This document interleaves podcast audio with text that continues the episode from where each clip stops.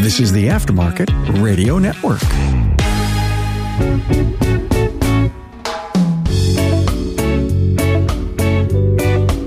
Hey everyone, and welcome to an episode of the Auto Repair Marketing Podcast with Kim and Brian Walker.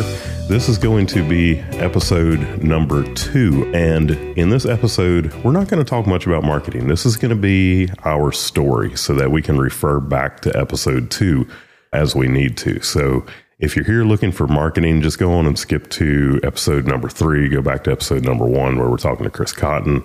Anyway, this episode is going to be Kim and I telling our story. And we'll go ahead and start with the domestics. He told you to skip over it. I say listen because you'll really get to know us and understand why we are here to talk about marketing anyway. So I say listen, don't skip. Thank you to our friends at RepairPal for providing you this episode. RepairPal is the key that unlocks more business for your repair shop. Learn more at repairpal.com forward slash shops. So, why is it that we have the authority to talk about marketing an auto repair shop? And it goes back a lot further than just our agency now. That was actually my career. I was a Mercedes Benz Master Tech. Uh, I was actually uh, the youngest person to ever become a Mercedes Benz Master Tech at 22 years old, and was the diagnostic technician for Leith Mercedes Benz in Raleigh, North Carolina. Kim, tell us a little bit about your career. Well, I was really going to elaborate a bit on yours, but I know that you say I talk too much. But my career is in education, which makes perfect sense because what do I do now? I teach. But I went to college to be a teacher. So my undergrad is in elementary education and my master's is in school counseling. So I was a teacher and a school counselor. I taught eighth grade, fifth grade, and fourth grade.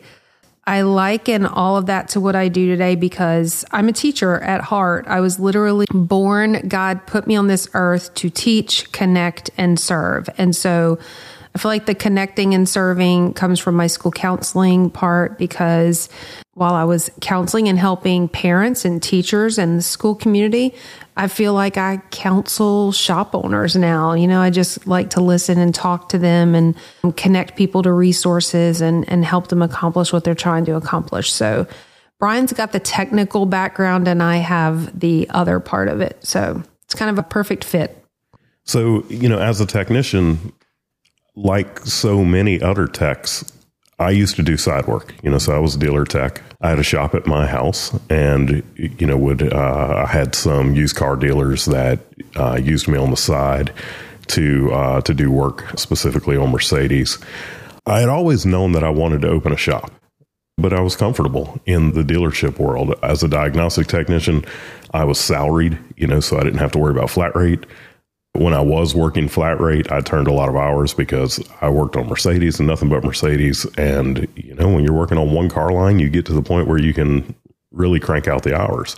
So, you know, I was comfortable at the dealership, but I always knew that I wanted to own my own shop.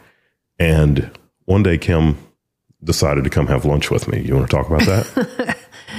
yeah. So you know, it was kind of strange because I was a teacher, a school counselor. I don't remember what I was at the time. I think I was a school counselor.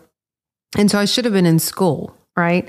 But I messaged him and was, I think I gave him some lame story about running an errand, even though my school was like 30 minutes away from where he was. But I gave him some weird excuse for why I was in town. I was like, hey, come meet me. Well, it was Valentine's Day as well. Yeah, that's right. I totally forgot about that. I had him meet me at Arby's, of all places. Without getting into a whole long story, I suspected that I was pregnant. And so I rolled up into the Walmart and bought a pregnancy test, took it in the bathroom at Walmart, and completely panicked. Called my mom before I called Brian from the Walmart. Hey, we see where, where I fit in. yeah. And so went back into the store and bought like a little onesie and I think like a teething ring or some kind of baby stuff and put it together in a little gift bag and told Brian to meet me at the Arby's. And so I gave him this gift for Valentine's Day.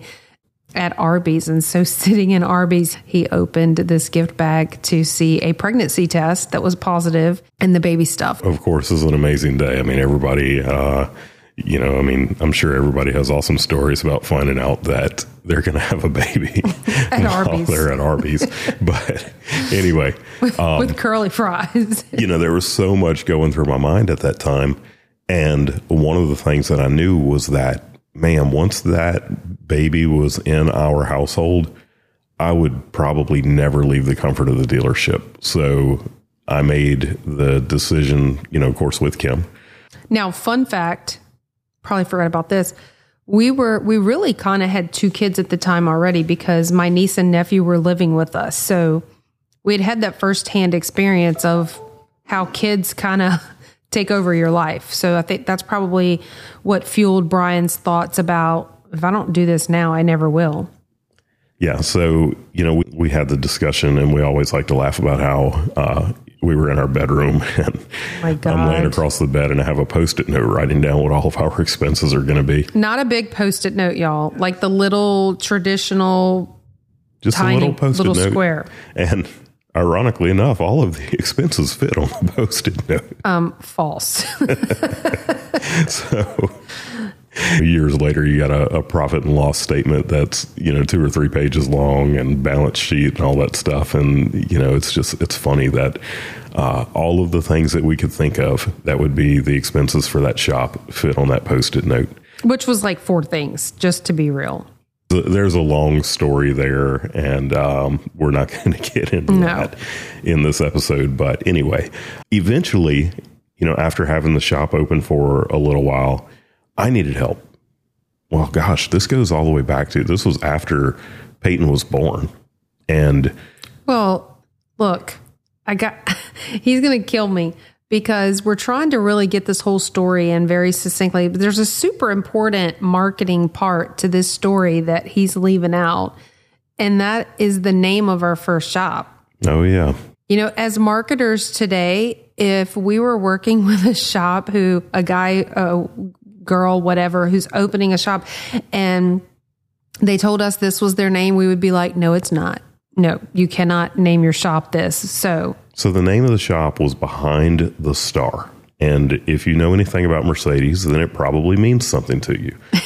But or maybe not. if you're not in that world, then it means absolutely nothing to you. And of course, you know, behind the star, when I was a dealer technician, uh, people would get trophies, uh, awards from Mercedes because we were the people behind the star. And, you know, of course, when you're driving a Mercedes, you're riding behind the star, you know, the hood ornament out there. So I had the genius idea that I was going to name the shop Behind the Star. And I did name it Behind the Star. And my Worldpac rep at the time, Beverly Pitt, she absolutely loved that name and said that it was the most amazing name that she had ever seen from a shop. But she wasn't my client who was, you know, out there not having a clue what the sign out there in front of this big metal building that says Behind the Star actually was. We did ultimately change the name, but we'll get to that. So this is what Brian was trying to get at is that he really needed well, the other thing we're leaving out marketing related, right? You said we weren't going to talk about marketing, but this is marketing. He specialized in Mercedes Benz and this first shop, It was a dump. I didn't know how far you wanted to go, so I'm glad that you used that word. It was pretty awful. And if we're going to go there, we're going to go there. Remember that I was pregnant and left my career and joined him in this shop. And I remember sitting at the desk and I would get chigger bites all on my legs because we had chiggers in the carpet All right, there. so look, we're from the south. Not everybody knows what chiggers are. Chiggers are these little the little red bugs that they will bite you and embed themselves under your skin and they itch like They're crazy. so tiny you really can't even hardly see them. But anyway, we're getting way off topic. So get back to I joined you in the shop. All right, so uh, just so y'all know, you heard something that you will never hear, and that's Kim getting us back on topic. that's the most ironic thing ever. Anyway, we were there for a while. That shop was an absolute dump. it was not representative of what we wanted to build. We had some success in the business. We are able to build up uh, some income, and we ended up moving to a shop that was in Apex, North Carolina. It was completely across town from where we were, so we really did have a, a different client base. But it was next to the the wealthiest zip code in North Carolina, like literally across the street was the wealthiest zip code in North Carolina. And, and next door to how many dealerships? Oh yeah, it was it was right in the middle of Dealer Central in Apex or Cary, North Carolina. And um, you know, this shop we really did it upright.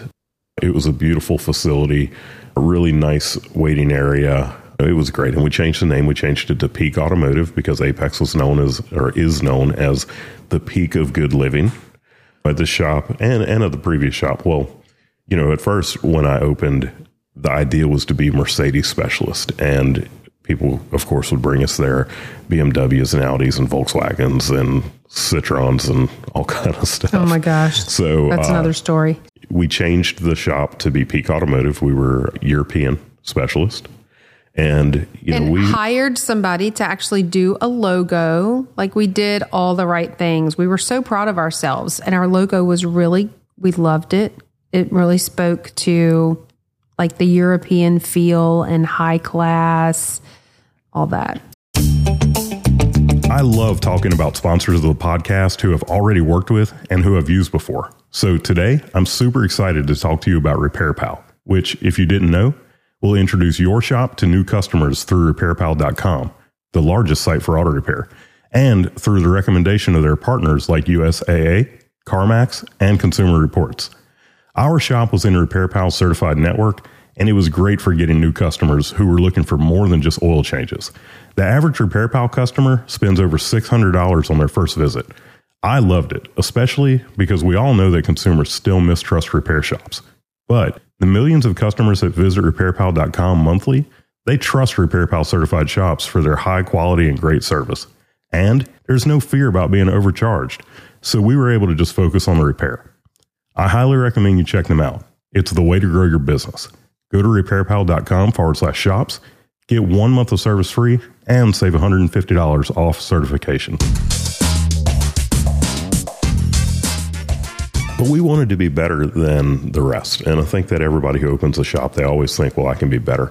And, you know, for us, it wasn't just about fixing the cars, it was about the customer service that we provided. You know, so we wanted to really provide that concierge experience. But we struggled. And the fact is, is that I had never become a businessman. I was a good tech. I was not a businessman. Kim was was not a, a businesswoman. Um, we had some really rough times in the beginning of that business. I remember I used to get these like half fold newsletters in the mail, like printed newsletters in the mail. And it was from Management Success, you'd open it up and there'd be a picture of a couple sitting on the beach uh, on the front of this newsletter. And it was like, man, that's what we want. And if you know Kim and I, there's no place we would rather be than the beach. So, um, but we weren't like super big beach people back then. So we, we kind of saw the card almost like I remember when Brian first showed it to me internally, I kind of laughed. I was like, yeah, right. As if we're ever going to go sit on a beach somewhere. Now we kind of live on the beach, but but we ended up going to one of the weekend like local seminars for management success, and um, we became a client of theirs. It was great. They helped me to become the first evolution of what I had become as a, a businessman. You know, they helped us to, of course, raise our labor rate and actually start making a profit for the first time. Well, and also that was our very first like you know, we always hear shop owners talking about feeling like they're on an island. And that was us. We felt alone, like nobody gets it, nobody understands. We're the only shop owners in the world facing these struggles. And that was really our introduction to being involved in the industry and meeting other shop owners and other professionals and coaches and that sort of thing. So it was a combination of all of that that really propelled us or pushed us into a different direction of going down a road of finding success instead of failure and and closing up. So we we were very grateful for that experience with Management Success. We we did end up leaving them, and we signed up with ATI. And ATI just took things to the next level for us. They were great for us. As much as Management Success helped us, ATI continued that and helped us to become even better shop owners. But ATI is where we really connected with people in the industry. There are people that today, how many years later, 19, almost 20 years later, that we are still friends with, and we closed our shop in 2008, but there are people that we are still friends with today because we met them as shop owners or coaches or whatever they were from ATI. Like it really made a huge difference for us. And it was one of those that a lot of shop owners say now, you know, oh, I can't afford that. No, like you can't afford not to do some of these things. And that's where we were. We just really didn't see how we were going to be able to do it. And it made a huge impact across the board for us. So, you know, from there, we went on to become a Bosch Service Center. We were selected as one of Motor Age top 10 shops, both in 2006 and in 2007. Kim became the president of ASA North Carolina, and I became the mechanical division director. We just got so in, involved in the industry and we were really doing things right. Yeah, I mean, all the things that we preach and we teach, it's because we did it and we know the impact. And, you know, just backing up a little bit, again, I it is marketing, but when he asked me to join the business, I was like, dude, I'm a teacher. I, I don't know anything about this. And he wanted me to do marketing and we're sitting here doing a marketing podcast and own a marketing company and i was like i don't know what that is. And brian said you're you're great with people. I know you'll figure it out. And i did not connect those dots and know how that related but you know what i did was hit the road. I was not in the shop. I was out involved in the community and doing all of that stuff and so, being the president of ASA North Carolina, Brian being the mechanical division director, all of these things came together. And so, we were really moving along at a pretty good tick or pace or whatever. I don't know what the thing is. I always screw that stuff up. But we got top 10 shops. Our Chamber of Commerce had selected us as Innovative Business of the Year. Innovative, like a repair shop being named the innovative business of the year. Well, they did that because of us being the Triangle's right. most female friendly shop. Yeah. So, y'all keep in mind that this was back in like 2005, six ish, somewhere around there you know, this is before, like, I love to talk about Ask Patty and that whole female friendly thing that we really tried to get people to implement in their shops. That's part of our claim to fame as being female friendly before female friendly was a thing.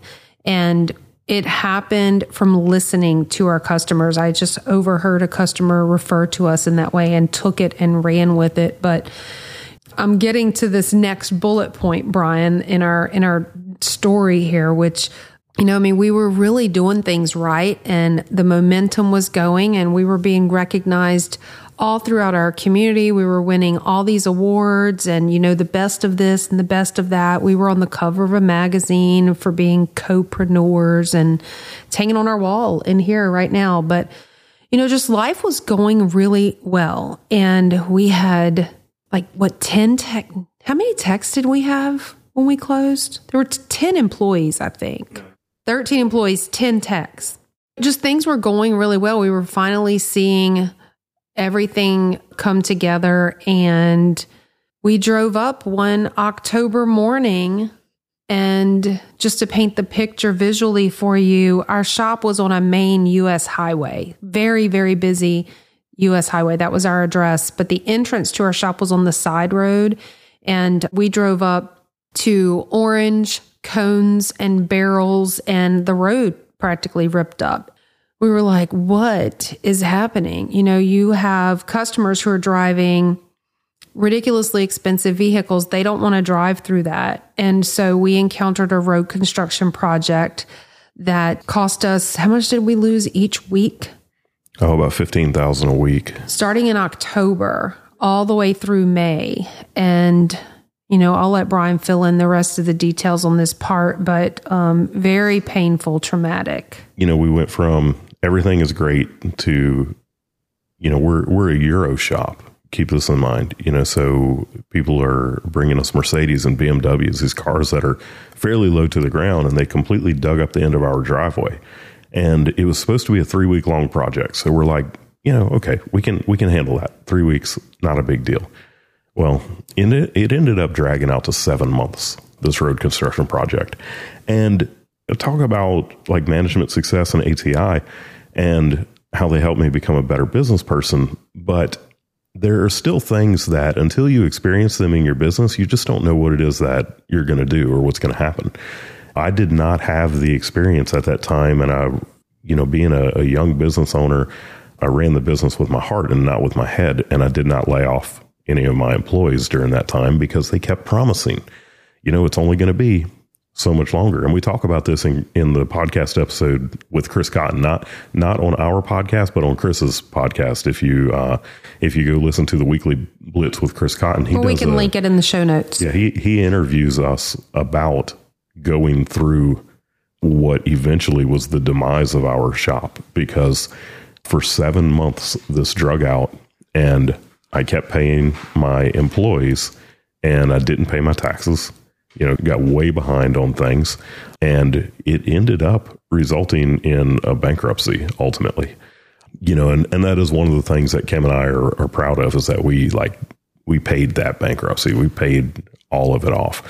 That road construction project and being still an inexperienced business person cost us the business. So, you know, we have a, a, real heart for people that go through that kind of stuff, but we also have a lot of advice for them to keep them from having the same demise that we did. You know, let me interject right there about I was just listening to a it was either Jocko or no, it was Tim Kennedy. And Tim Kennedy was telling kind of his life story and someone asked him at a at a point in his life, do you wish you could go back and change that? And we've I've had people, I don't know if Brian has, I've had people ask me, what would you do differently? I know that you hear people say this, and I don't know, I don't even know if Brian would say the same thing. But for me, you know, hindsight's 2020. Yes, we could have made some different choices at that point in time in the business, but I can look back now and see I'm not saying that that God had us close our business and file bankruptcy, but I can see how he used all of that and lined things up so that even I'm, I'm looking at a text from my son with a picture of him. Even our son, who is reporting Sunday to West Point, because we moved back home to Louisiana, there are things that have happened with us living back here that would not have happened if we were still living in North Carolina. And it helped with getting him where he's where he is now. So like all these things kind of lined up. And so I would not go back and change any of that. I don't know. Yeah, I mean, there's definitely some things that I wish that I could have done different, but not knowing how that would have changed the trajectory of our lives, I would not change a single you thing. Would, your very best friend, Joe Meir, right? You'd have never met Joe if we hadn't moved back here. Yeah. You know, so and there's all kinds of things. So after we shut down the business, we spent it still another year in North Carolina uh, after we closed Peak, and I opened a mobile Mercedes Benz repair service. And I tried to be full service. Uh, I watch the guys now that do mobile diagnostics, and had I done mobile diagnostics, I would have been much more successful at it because trying to do full service mobile dealing with parts and everything, it just didn't work out the way it needed to. But even that was an innovative thing because nobody was really doing that at the time. So when you started doing it, by no means we're still we're not doing it now, so it's not like it became this huge successful thing, but you know, you're talking about doing diagnosis only. Like nobody was really doing what you were doing. He yeah. he bought was it a welding truck i think that you converted into being your mobile? It's just a big service truck. Yeah but then, you know, Kim had been doing our marketing at that point for for years and had great success with it. You know, we were involved in BNI and the Chamber of Commerce and all this stuff. So we, she she business. had she had a ton of friends in business who were asking her to help them with their marketing. So that kind of leads into what you did. Yeah. So again, also keep in mind we were in the middle of paying back a bankruptcy, so we had bills to pay, and we sold our house, sold our vehicles. Like we really took it down to the bare minimum and had bills to pay. So people were reaching out saying, "Hey, can you do for me what you did for Peak Automotive? Will you do email marketing for me? Will you write a press release? Will you do this?" And so I ended up starting a little tiny little boutique marketing gig that I pretty much did from our kitchen table. And again, at that time in our life, I was just trying to help put food on the table and pay some bills. So we started um, in your corner marketing, and I was so proud of it because it was a really cool brand and it was fun and it was attractive. And you know, I, I've totally forgot what you were doing because he was doing the mobile but then he actually ended up going to work for another shop all of the time. Like, can y'all feel the pain? Like all the do this, switch, do that. Like we were just in we were in survival mode. Di- very. You know, but I went to work for a great shop in Raleigh, Auto House Imports. Uh, you know, still uh, that's still a shop in Raleigh, owned by great people, Doug and Donna Rogers, and did that for a little while. But then I just felt like God was speaking to me and saying, y'all need to move back to Louisiana. But I didn't believe it. I was definitely against that. And we went through that whole thing where Brian was like, Hey, I need I need to talk to you and I feel like God's calling us back to Louisiana. I'm like, no, he's not. You need to go. No, he's not. And just cut it off. And then two weeks later, he brought it up again. And I'm like, Brian Walker, we are not moving back. Like, you've lost your mind. And then like another two weeks or a month later passed and he came home from work and I could tell his eyes were glassy. He was Brian's not an emotional guy. He's super stable and just kind of like straight line. But I could tell that something was really eating at him. And he and at this point he was like, You need to sit down. Like I need you to sit down and talk to me about this. And so I'm like, oh my gosh, what what is happening? And that's when he said, Oh, and so by the way, at this time, I was back. I was doing a very temporary school counselor job and um, trying to get back into the school system. He said, uh, Yeah, I need you to pray about this because I really think we're supposed to be moving back home. And I was like, Dude, seriously? I no, like I we loved, loved, loved North Carolina. Our son was in kindergarten thriving, doing great, having no idea what was going on financially in our lives. So I did. I started praying about it. And literally within 24 hours of me opening my heart and mind to moving back home, God totally changed my entire outlook on what that, you know, I have lots of reasons for why I wanted to leave Louisiana in the first place. So I for sure didn't want to go back there.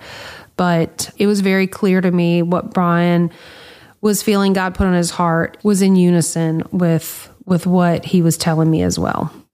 So we ended up we moved back to Louisiana and I reopened Peak Auto. You know, I mean it's what I knew. So I took everything that I had from the old business. I had, you know, saved a, you know, minimal amount of equipment and everything. Opened up Peak Auto.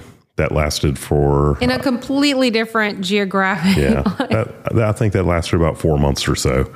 We did it with no capital. I mean, with with none. Which side note, you can go to your small business development center that's nearby and they'll do free market research for you. We did not do that. You know what our market research was? Driving around, counting the number of Mercedes Benz that we saw, and we're like, oh, we can open a shop here. So I ended up going back, uh, going back to work for another shop in Baton Rouge, and Kim continued with uh, in your corner marketing, which again came back here I jumped into BNI, Chamber of Commerce, all the things that we teach and preach. And so I continued that as Brian was saying. And he drove to Baton Rouge in the Louisiana heat with no air condition. Yep, did not have money to fix the to to buy a new evaporator core for the car. But the skills to do it, but yeah. So I ended up um, building websites for people on the side because I built our website at uh, at behind the star and peak automotive and it was something that i just enjoyed doing i could build a website that worked really well it didn't look all that great but i could build a website that that worked well and i was building them on the side in that louisiana heat driving back and forth it was like you know what i can't do this anymore and i ended up leaving that job and started building websites permanently. Kim ended up getting a job. Again, like a perfect, ridiculous, like a job that like it just doesn't exist. I helped open a children's museum. I was meeting with them to offer them email marketing with constant contact. And that's when she said, I'm not talking to you about that. I want to offer you a job. And it was to help open the children's museum. But why I was so appealing to her is because I had the educational background and the marketing. So she could do all of the traditional marketing, but she needed me to help with the new age, modern digital stuff. And so I was able to do marketing and education at the same time. So it's kind of a perfect, perfect thing. But that was when I started building websites from home. That was uh, ultimately the birth of what was Five Stones Media which is the that's the legal name of our agency because we were not a specialty agency when uh, well not for the first gosh seven or eight years that we were in business. We would just do work for local businesses you know no matter what it was that they were. Then a few years ago we started specializing in auto repair uh, because that's where our passion is and you know we have the love for the industry and everything. So but that was even a really perfect storm how that came about which goes back to you know it was pre-covid which we'll talk about in a minute you know we rebranded Moaka well we didn't rebrand Moaka we branded Moaka which was ASA Mocan. You know just like automotive repair shops have coaches we had a coach in the agency world who had been telling us you really need to specialize. You need to specialize. You need to specialize. Just like our shop was a specialty shop, he was telling our agency, you need to specialize and get away from just working with any type of small business. And so. And I had a business partner at the time too, you know, great guy, but he just could not, um, you know, he was the, he was the creative in the, the business when we first opened up. And he just could not ever see like doing creative work for all one industry. He wanted to have that variety. And I eventually uh, ended up buying him out, which is what allowed us really to be able to specialize uh, because he just didn't want anything to do with it. And I knew that it was paramount for the business. Well, interestingly enough, right, what sets us apart and makes us different in what we do for shops is that we can tell the story of 40, 50 different shops and make the marketing completely different, which was his concern. You know, his concern was how how do we work on marketing for a whole bunch of shops and make it different? And that is exactly what what we're doing. And so all the stars aligned with us being able to launch Shop Marketing Pros right after doing the branding for Moaka. We pretty much introduced Shop Marketing Pros at Vision that year. Yeah, Sherry Hamilton has been a, a, a great friend. Yeah, yeah. And, you know, that whole relationship with, with Vision and with Moaka. started years ago when we were shop owners. Yeah. It goes all the way back to us attending Vision as shop owners first. So we committed to specializing. You know, we started Shop Marketing Pros. Then right after we started Shop Marketing Pros, COVID hit. At Vision, the very next year. Yeah, we were, we were, we were teaching at Vision. It was early March. Mm-hmm. They were on the news. You know, the TVs that were going in the conference center. Uh, they were talking about this uh, China virus. About, yeah, and it was like, okay, you know, we didn't think a whole heck of a lot about it.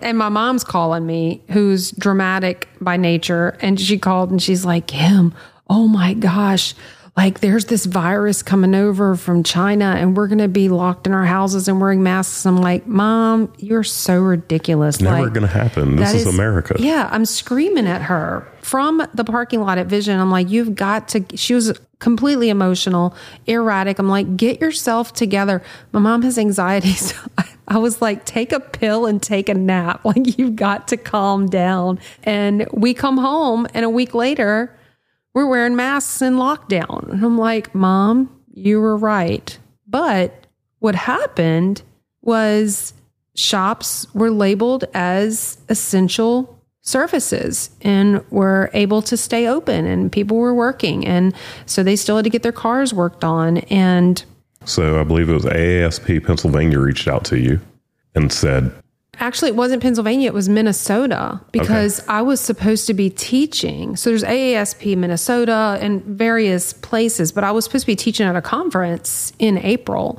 for them and they had to cancel, right? Everybody had to cancel. And so they called or emailed and she said, Hey, we've got to cancel this class. And so I ended up coming back to her and someone had just asked me, which goes back also to you always hear us talking about they ask, you answer. Someone asked me, Kim, how how am I going to market my shop in this crisis?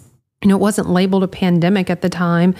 And so I said, let me write a blog about it. That's probably the best thing to do. And so I wrote this blog. And so when the class got canceled or the conference, I reached out to her and I said, Hey, I just wrote this blog. Why don't you let me turn it into a class? And, and this is before Zoom was a, a household name.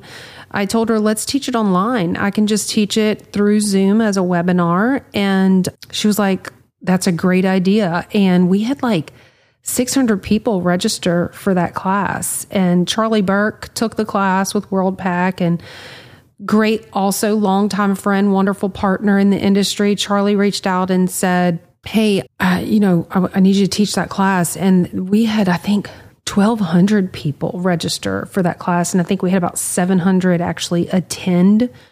And it just really put Shop Marketing Pros on the map. And I had people reaching out like crazy, teach this class again. And I think I taught it six times that first month of COVID. And because of that, shops realized I got to get my website updated. I got to take appointments online. I need to, you know, we need to run ads. Uh, my social media presence needs to be good. So, being that company that was out there kind of leading the discussion about marketing your shop in a crisis and partnering with all these wonderful people in the industry, it really just made a huge difference for us as a company.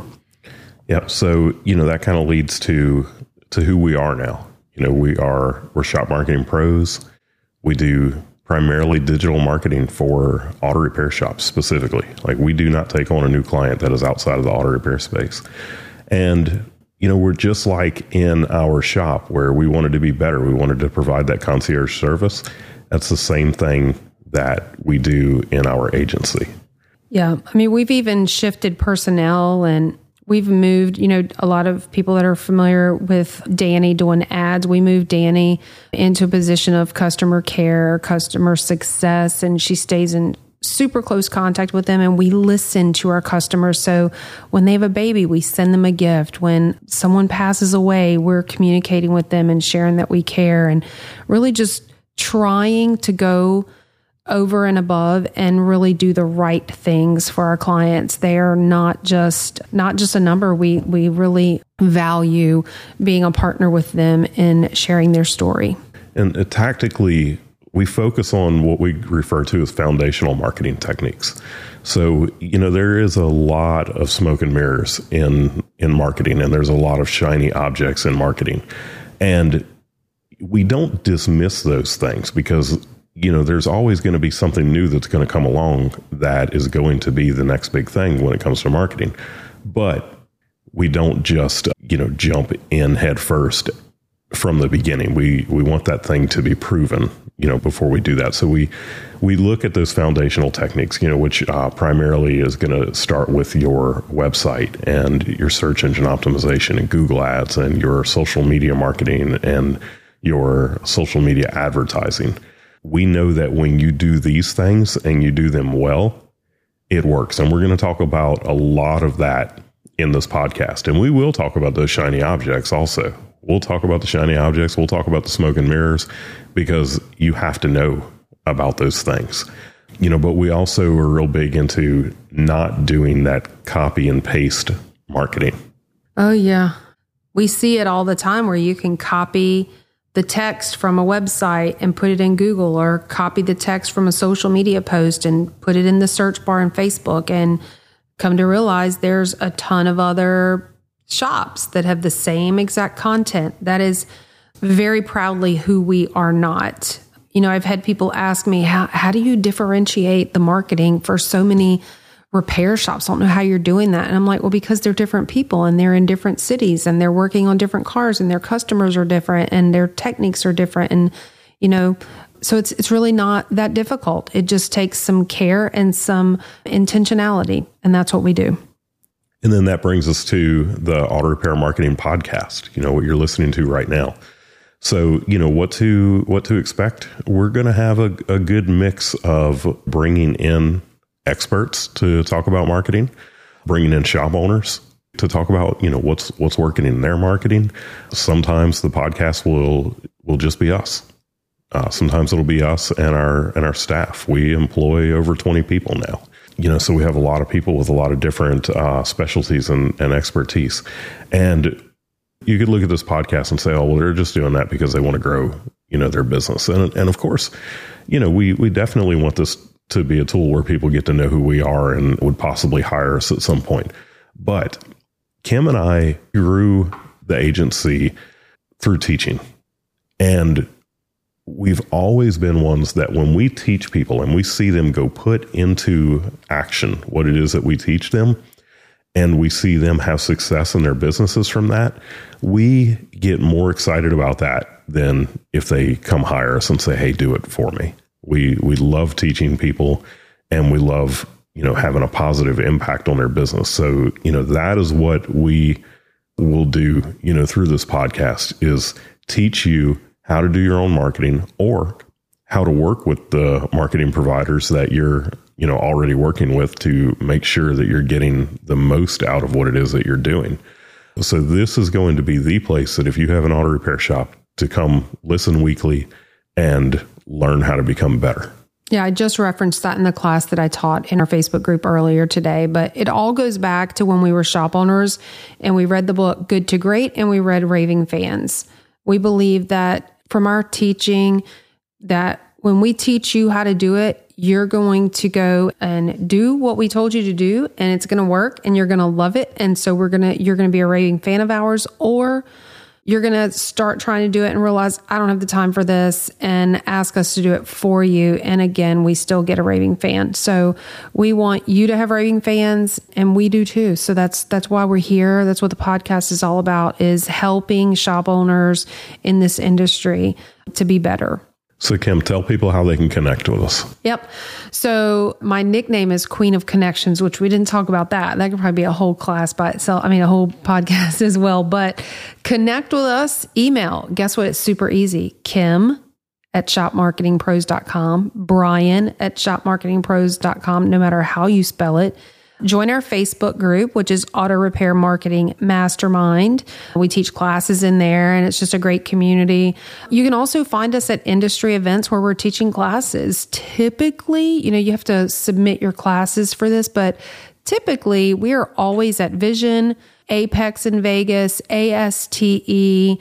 Um, we're super involved in lots of the organizations teaching for ASOG next month. So find us at industry events, but you can also always just go to shopmarketingpros.com and, of course, follow us on social. But we would love to hear from you and also reach out to us if you have questions, you know, there's going to be times where we're going to be doing um, podcast episodes that are answering the questions that you have for us. So if you have questions about marketing an auto repair shop, send it over to us and we might be using your question in one of our future episodes.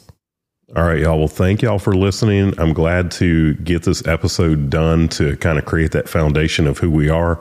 And I'm really looking forward to getting in here and teaching y'all how to grow your shops through marketing. So we will see y'all on the next episode of the Auto Repair Marketing Podcast. Be sure to share it. You know, if you have friends in, in the industry and you feel like this story might help them in their shop, we'd love for you to share this with your friends. You've been listening to the Auto Repair Marketing Podcast with Kim and Brian Walker. Follow the podcast on your favorite listening app. Find their emails in the show notes and visit them at shopmarketingpros.com. Let Kim and Brian know what you want discussed because they're all about advancing the aftermarket.